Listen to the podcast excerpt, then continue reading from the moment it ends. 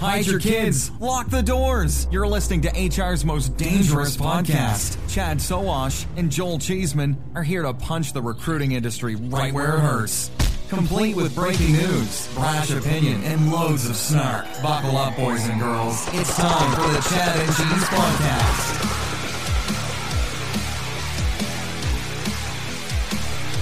Oh, It's your AI co-pilot's favorite podcast, aka the Chad and Cheese Podcast. I'm your co-host, Joel Cheeseman, joined as always, the Terminator to my Robocop, Chad Sowash Hello. is in the house. And we are super excited to welcome Kevin Wheeler, author, speaker, icon, founder of Global Learning Resources, and just all around nice guy to the show. Kevin, welcome. How you doing, Kevin? I'm good. A guy with no headphones, you know? Yeah, yeah. You're good. You're good. You've got headphones on. You're, you're fine. You're fine. You sound great, Kevin. sound great. And might I say, one of the best heads of hair for one of the uh, the, the the veterans in Yeah, the pretty industry. sexy. I've always been an, an admirer of. of I your still hair. have hair. Yeah, yeah. That is good. That is good. That is good. So so beyond hair, I mentioned you're an icon. I met you 15 years ago. I know that you were you were cracking before that. Like get give the listeners who don't know you a Twitter bio about Kevin. See, I've been in the recruiting space uh, since the 80s. Uh, started out as a corporate recruiter and uh, in corporate HR and spent 17 years in the corporate world and then went out on my own. Started uh, Global Learning Resources and the Future of Talent Institute. And I run both of those organizations right now. We really focus on uh, future trends in the HR space, but we, we really focus on recruitment and learning and development. Those are our two primary areas. And uh, so we look at the, what are the trends? What's going to what's going to look like in a few more years? So we try to look out as far as we can. You know, we don't have a crystal ball. We just kind of do uh, trend analysis. Uh, we do we do a lot of work with SRI, which was the old Stanford Research Institute, and we use techniques from them uh, and the Institute for the Future, which is where I spent some time working there when I first started out on my own. And uh, so we use a lot of techniques that they use to do um, future looking forecasting. You're, you're in Australia a lot, aren't I you? I am. I have a business in Australia as well. Oh, Have you been bitten by one of the many venomous animals in Australia? No, you know that's really overrated. Oh, okay. The venomous animals are they're they're there, but they don't like uh, the cities. You know, so as long as you're not out in the country, you're pretty safe. Lies. Yeah, just yeah, Joel's afraid to go. He's, he knows he's going to be eaten by something. Anyway, Kevin, so tell tell tell the kids at home. I mean, you were a recruiter back in the column inches days, back in the days when when resumes were actually on paper. So talk a little bit about. I mean, we're seeing huge advancements now, but talk about you know the difference between advancements back from column inches to online from today online to AI. Not not a whole lot has changed. I mean, you know, uh, uh, from Holy the day I really? if you were uh, if I had uh, disappeared for the last 30 years and came back, it would probably take me two hours to get back into it again. All right. Uh, that's how little has changed. The major change is uh, the computer, right? The, the internet. That's really it. Uh, instead of paper, we just uh, we look at paper online now. That's all. So we haven't really we haven't really changed anything except we went from a physical piece of paper to a digital piece of paper. Uh, we still do everything the same way. We still interview. We still source. We still, instead of cold calling, which we still do some, but now we search people on the internet. Uh, so, you know, I mean, it really, other than the computer, it's been very little difference. Recruiter productivity hasn't improved. You know, if you had a professional hires, you did 20, 20 recs, maybe 15, 20 recs today, same thing.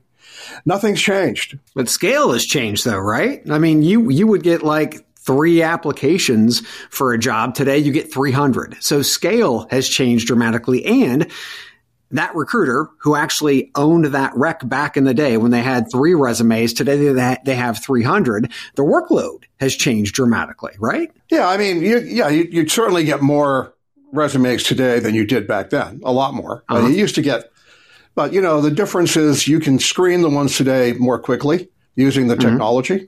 If you use a technology, uh, which Yeah. most people do to some degree, You should. Yeah. uh, back then, I had to read, I had to open envelopes and read every one of them. You know, so you know, you- you had three, but it was sort of like 30 that are What's an envelope? What's an envelope? Yeah, what's an envelope? Right. Yeah, right.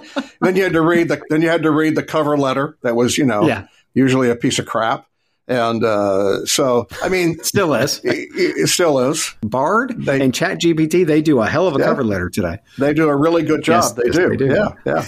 and they make up really good. They make up really good resumes too. You know, yeah. It's, uh, Am I am I hearing bullish or bearishness on the recruiting profession, Kevin? As you as you talk to us about the past and the Well, future. I, I just, I don't, I, neither really. It's neutral. I think it hasn't done anything. It's, it's pretty much the same as it always was.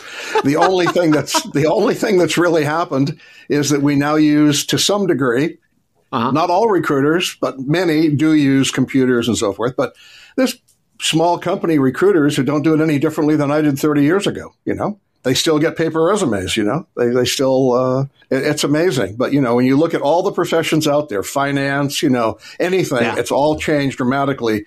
But HR and recruiting have not changed that much. Why write a book? If nothing has changed, you just wrote a book. he wrote it in 1987 and just added the internet to where it said newspapers. Because and it's the uh, because book. Chat GTP is a weapon of mass destruction. All right. Oh, Let- Let's get to the title because it's a mouthful, Yeah. Kevin. Uh, so it's coming out in February, late February. It's it's for it's pre-sale at Amazon, Target, all your favorite. It's called Talent Acquisition Excellence: Using Digital Capabilities and Analytics to Improve Recruitment. Now, you co-authored this with our friend uh, Bas in the Netherlands. Uh, so tell us about the the origin, what message you're trying to to give, what preparation for the future you're hoping to relay to the readers. Sure. You know, Bas and I have known each other for a long time. I do a lot of work in the Netherlands uh, with different organizations. And you know, we were just talking about the impact that AI already has had and is going to have much more uh, over the next few years. And we decided it was time to put down some of our thoughts on paper. So that's kind of what we did. And we took, we've been working on this book for over a year, year and a half or so. Uh, and a lot changed in the time we were writing the book, obviously. You know, lots of things Yeah. have changed. But, uh, you know, ChatGTP is a game changer uh, for, for many things. It's, it's probably as powerful for uh, recruiting, maybe more powerful than the internet was, in that it actually allows people to actually not do things that they used to have to do or think that they had to do. Help find people, screen people, assess people, even engage them in conversation. Uh, things that uh, recruiters historically believe they have to do, or that no, nothing else can do it except them. And I think now we're finding that other things like AI can do a lot of what they do. And that's a game changer. so what is what is the book about? Is it is it literally just talking about doomsday destruction, dystopian? Hey, look, the No, robots are no, taking no, your stuff. So, so talk about it. What what's the book talk about? All right. First of all, it talks about all the trends that are impacting talent in general. All right? Stuff like demographics, the things like changing nature of work, what people are thinking about work. Uh, the, the pandemic was also a huge catalyst in this. All right.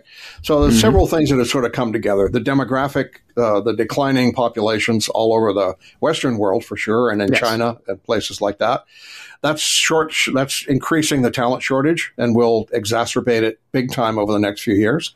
You combine that with uh, the the impact of chat of uh, the pandemic, which really got people thinking differently about work. You know, maybe I can work from home now. Maybe I don't have to do it the way I used to do it.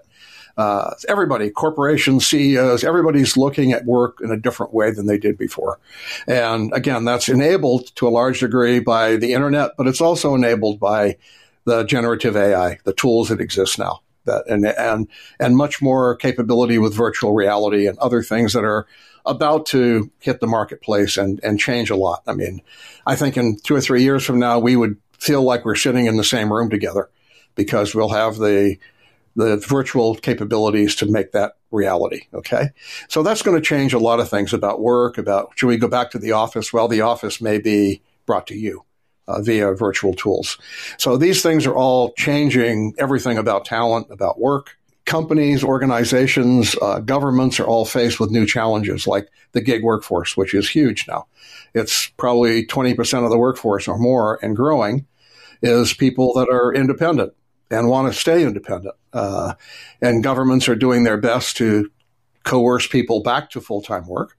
Uh, and the reason for that partly is taxes. You know, uh, freelancers only pay taxes occasionally, where when you work for the man, you pay them every week. Uh, so the government has a predictable source of income coming from payroll deduction taxes. Freelancers, they don't have that. They can't predict how much they're going to get and when they're going to get it. So there's a lot of subtle things nobody talks about, nobody thinks about that have an impact on, you know, why people are pushing people back to work, why we want full time workers and not gig workers. Uh, uh, you know, cities are suffering tax wise by not having full buildings. Uh, professor at Berkeley says for every job that we create in a company, you create five ancillary jobs. People like the, the restaurant owner, the waitress, the dry cleaner. So every time you lay somebody off, you've in fact laid off five people. So these are huge impacts on employment and on the tax base in cities. So there's all kinds of things that are that are in flux right now that are changing. Kevin, we hear like this will be a this will be a net loss of jobs, but we're going to gain more jobs because of AI. Like, where are you on? Will we gain more jobs because of this technology like we have in the past, or is this time different? Well, I guess it depends on how you define a job. And if you define a job as, you know, working for a corporation from eight to five, we're going to lose those jobs. But we're going to gain a lot more jobs independent, working independently, working on their own their own schedules and their own uh, using their own skill sets the way they want to. So it's going to be really hard to say, are we going to gain or lose uh, jobs or employment? I think in the end, most people will still find something to do to earn money. It's just going to be different than the way we've used to doing it in the past. And it's not going to be a revolution. It's going to be an evolution. It's already happened. It's big time when you've got 20% of the workforce already as a gig worker. And yeah. you look at Gen, Gen Z and Gen Alpha, which is the generation after Gen Z, uh, they're already copping out. They're saying, "I don't want to do this. You know, I don't want to. I don't want to work for companies. Uh, I'm going to figure out ways to be entrepreneurial." Which is evolution, like you're talking about. I mean, the, right. the, the movement to remote work instead of Henry Ford nine to five, you know, 40 hours a week. It's all yeah. about productivity and being able right. to hit those sales goals, those product goals, whatever it, whatever they are, right? It could take right. somebody 20 hours a week to do what somebody right. else does in 40. It, it, almost feels like CEOs are trying to stop this evolution. Can it be stopped? Number one. And number two, I mean, if you are getting paid gig wise, as long as it's not under the table, you're still going to pay those taxes. It's just going to be at the back end and they're going to be a big ass chunk, right? Right. So what's bad about the evolution and can CEOs and government stop this evolution? Can you stop it? No. There's no, you can't stop revolutions. They, they don't get stopped. Uh, you can slow them down, you can mm. get in the way of them, but you can't stop them. So I think it's really a matter of, you know, the CEOs are pushing people to come back for a couple of reasons. One is political pressure.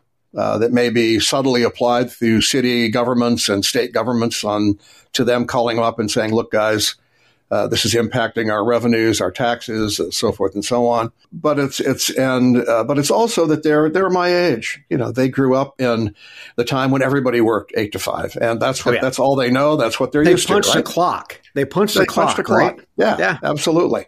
So, I mean, for them, that's that's work. That's how you define work, right? Mm-hmm. And they they can't even imagine how you can sit at home and do what you guys are doing and make money, right? They, they can't they can't understand that. All right, so we, we still we still can't understand it, Kevin. Um, who who do you hope who do you hope reads the book? Is it executives? Is it recruiters? Is it you know the kids out there looking for career yeah. options? I, I don't who think do it's going to be the this? kids out there. I think hopefully it'll be recruiters. Hopefully it will be HR people and hopefully we'll get a few CEOs to read the book. That would be great. Yeah, you better get on TikTok, Kevin, if you want the kids to, to yeah, notice. I know. I know. That Kevin Wheeler TikTok, TikTok yeah, channel coming uh, soon. yeah, I, am on TikTok, but I still can't figure out how to use it. So it's uh, yeah. You wrote a post recently, uh, kind of pivoting away from the book, uh, about predictions for 2024. Right. Any any of your list that you want to highlight that you're really really positive or or uh, optimistic about? Well, I mean, obviously the the first prediction was that uh, generative AI would become a dominant player in recruitment, and it definitely will. I mean, I think you're going to find that recruiters are going to have to. Uh, they're going to be a lot fewer recruiters. We've seen massive layoffs of recruiters in the last year. We're going to. That's not going to change. They're not going to get hired back. There's no reason to hire them back. So, so can, I'm going to dig into that real quick. So, a lot of recruiters listening to this are going, holy shit, uh, my job is gone or I'm at risk of losing my job and I'm not coming back. That tells me that that, that just really concerns me. As what what do you tell them in terms of what they should do? Get a, get a new line of work, uh, learn new skills. Yeah. Um, what do you what advice would you give them after saying the jobs aren't coming back? All the above. recruiters. I mean, I'll put it this way: if you're a, a seasoned recruiter who's been doing this for a few years, mm-hmm. uh, you're probably going to have you're going to be able to get a job and keep a job for a while, but you're going to need new skills to do that. You're going to need to get get in touch with in tune with AI and with the technology that's out there, and you're going to have to let go of some of those things that you have cherished, such as only I can screen people and only I can interview people and so forth. All right. Uh, yes. We're going to have to let those things go away, right? Uh, mm-hmm. If you're a new, if you've just been in recruiting for a year or two and got laid off, go find a new job because I don't think you're going to find a, a long term future in recruiting. Okay.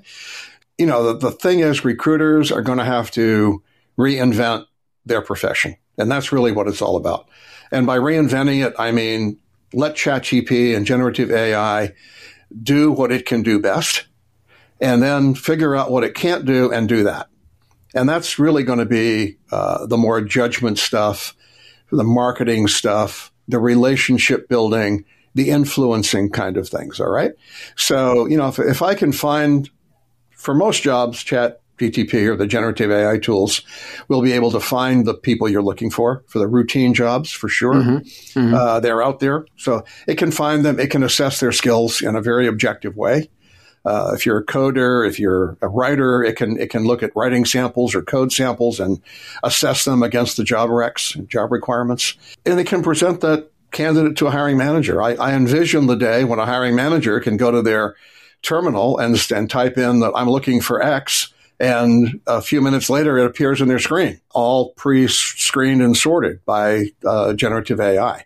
I think that's reality. That's going to happen. Uh, now, it may not happen for every job. It's not going to happen for maybe the, the senior level executive kind of jobs and so forth. Mm-hmm. But for most jobs, it's going to be a routine kind of thing. Okay. So you don't even need a recruiter at all in that. So, Kevin, the interesting thing is that let's say, for these large language models and, and some of these algorithms, they've been around forever. And, and to be able to do what you just said, go into my database and match it up against a, a requisition, we've been able to do that for 10 years.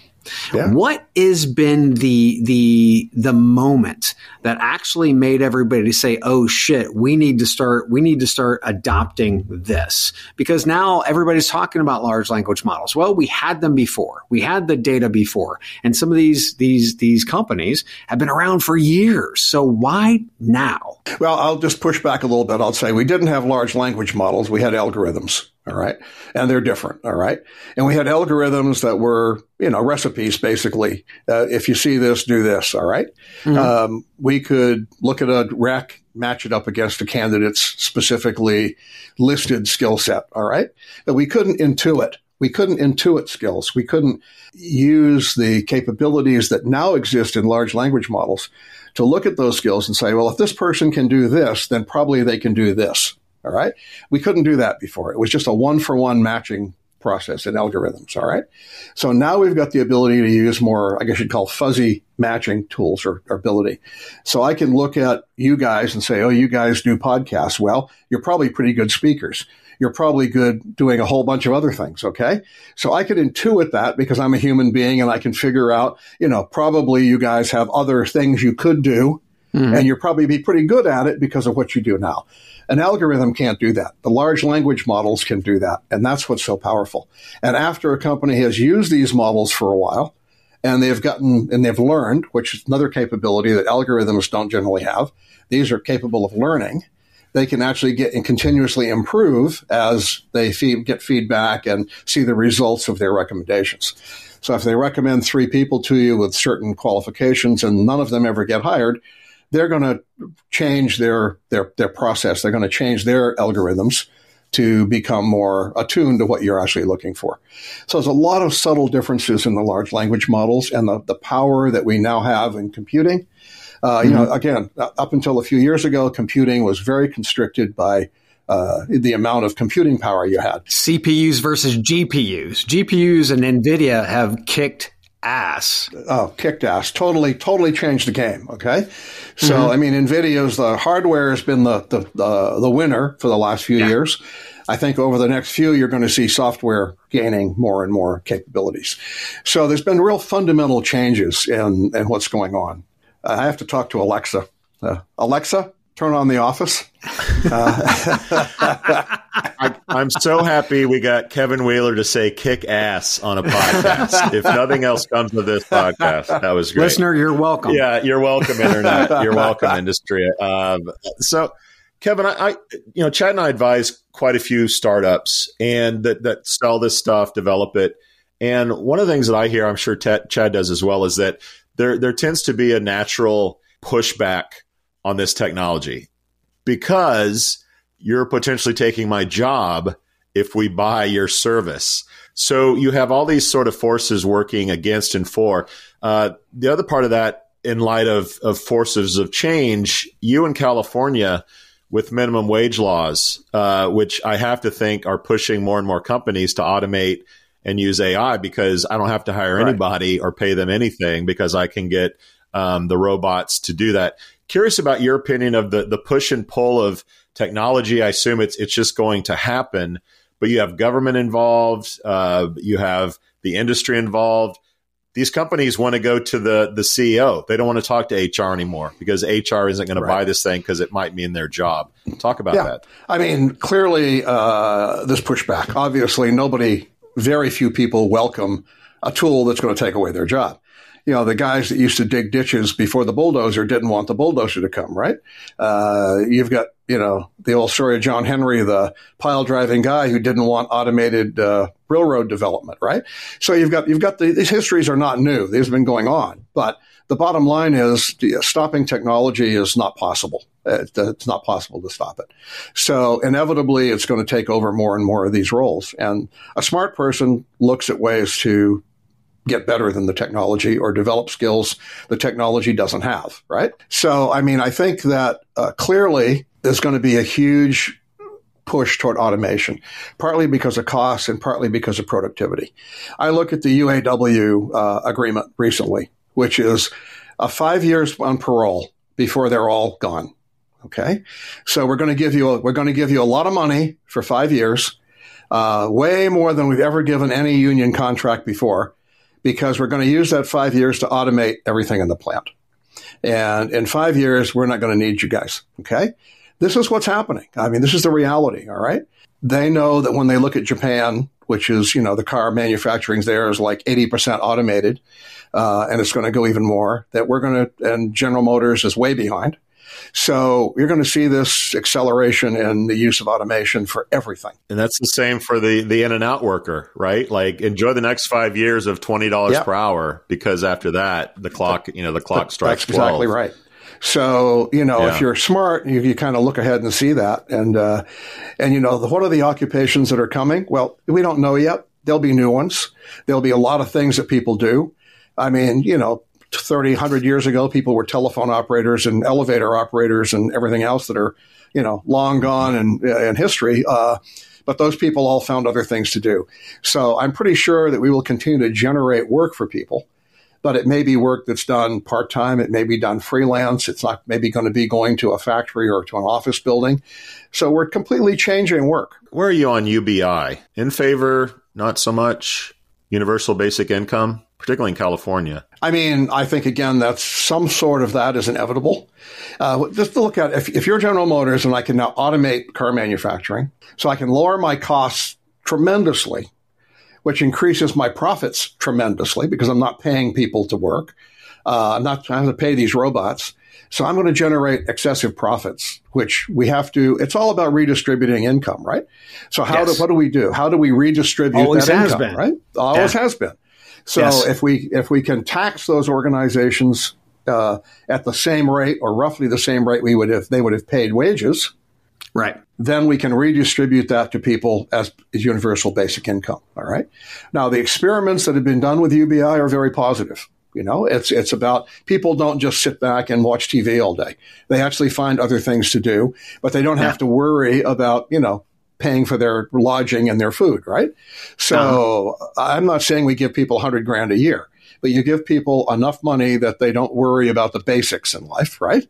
Right, and right. then they can go and do things that they're passionate about or they love or they like to do, right? So uh, I think UBI uh, and the history of where it's worked well in many places it has uh, is pretty positive. Uh, and you know, Europe has a sort of UBI. I mean, they don't really call it that, but they have a pretty heavily subsidized safety net. They call it right. Mm-hmm. So nobody nobody goes without housing or without medical care uh, because the government covers that, and those countries aren't dying. You know, they're they're doing okay, uh, and I think you know uh, most other co- countries will follow that. Uh, will have to follow that because the automation wave is going to force that to happen. The the actual taxing, I think, is going to be the the, the key when we start taking yeah, a look at right. uh, these jobs and obviously profitability. Well, what we've seen, and we don't have any any guardrails on this, unfortunately, is during you know the pandemic, profit margins just exploded.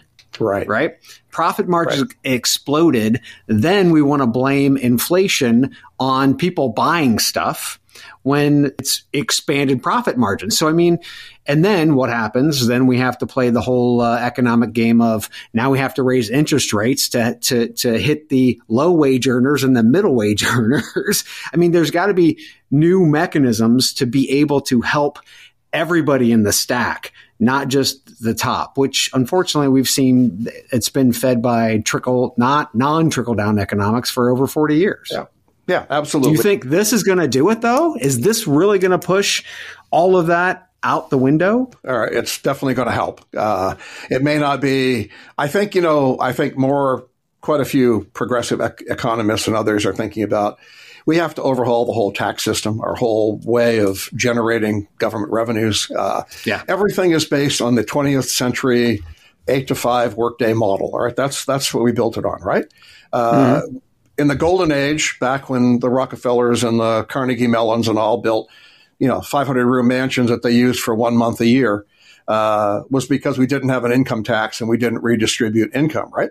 So the income mm-hmm. tax that came in in the early 1900s was a huge, huge shift, right? A massive shift in how we redistribute income. And that created our, our, the 20th century world that we're used to, right?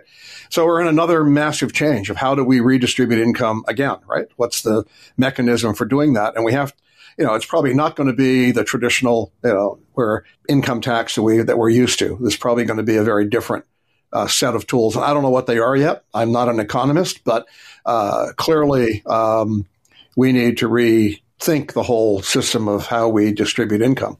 Uh, and technology is clearly going to play a major role in that. And, and the U.S. isn't in a bubble anymore. It's a it's a global economy, Very right? So. Working remotely. Very any much. any thoughts on how that shakes out, particularly with geopolitical risks that we're we're coming to a, to a head with you know China. We've got others? so many facing us right this moment. You know, who knows? We may be in war in the Middle East and Europe uh, uh, before this year's out. Uh, it's looking not so good every day. We've got all kinds of issues there. Uh, China has serious economic problems right now. Uh, the only place that the World Economic Forum right now is predicting uh, GDP growth is is Asia, and Asia looks pretty solid right now, especially Southeast Asia, Singapore, uh, Indonesia, those countries. They look pretty robust. Uh, GDP maybe four or five percent growth this year, where the U.S. is predicted to be 1.2 maybe maybe less you know we've got we've got real shifts in you know where the where the where the money is and where the power is well, I don't, I don't want to end this on a on a bummer of like World War no, III. So I'm going to ask about a post a post that you wrote or at least shared. It was uh, it was entitled "The Future Workplace is on Campus." I found that interesting. Did you write that, A? And if so, what what is what do you mean? Yeah, I mean, I think uh, the younger people college grads, maybe maybe maybe not just college grads, are are the ones that are changing the world. I mean, they always have been, and they always will be. Uh, the change is coming from them. When you look at uh, look at how they're reacting to work, how they're uh, facing uh, employment decisions, right? It's it's completely different than the way you and I thought about things when we were their age, right? Uh, so they're not they're not all. I mean, some of them are definitely applying it at General Electric and Amazon for jobs, but a lot of them aren't. You know, a whole bunch aren't. A lot of them aren't even finishing uni. You know, they're they're dropping out. Uh, sixty uh, percent of guys who start university don't finish. within a five to six year period. Huge statistic. So we've got a lot of people just opting to do things in a very different way and go out in their own, explore their own uh, world uh, and develop their own careers and their own jobs. And they're going to invent a lot of new things. Thank God the millennials yeah. aren't making the, the young choices yeah. anymore. They're the old people like us. That is Kevin Wheeler, everybody. Kevin, for those who want to connect with you or you want to you want to you want to sell that, that book. book. Where would they go to get that thing? Yeah, go on Amazon, look for Talent Acquisition Excellence. You'll find it there. You can get, you can look at look me up at uh, thefutureoftalent.org that website or globallearningresources.com. Happy to chat. Excellent. That's that's Kevin Wheeler, Chad. Another one is in the can. Let's not wait another six years before we bring Kevin onto the show again. We out. See ya.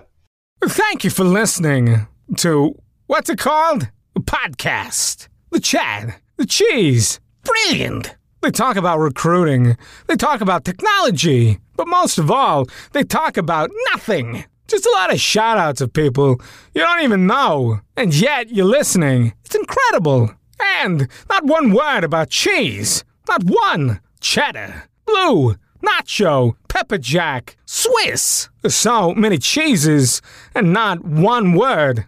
So weird. Anywho, be sure to subscribe today on iTunes, Spotify, Google Play, or wherever you listen to your podcasts. That way you won't miss an episode. And while you're at it, visit www.chadcheese.com. Just don't expect to find any recipes for grilled cheese. It's so weird. We out!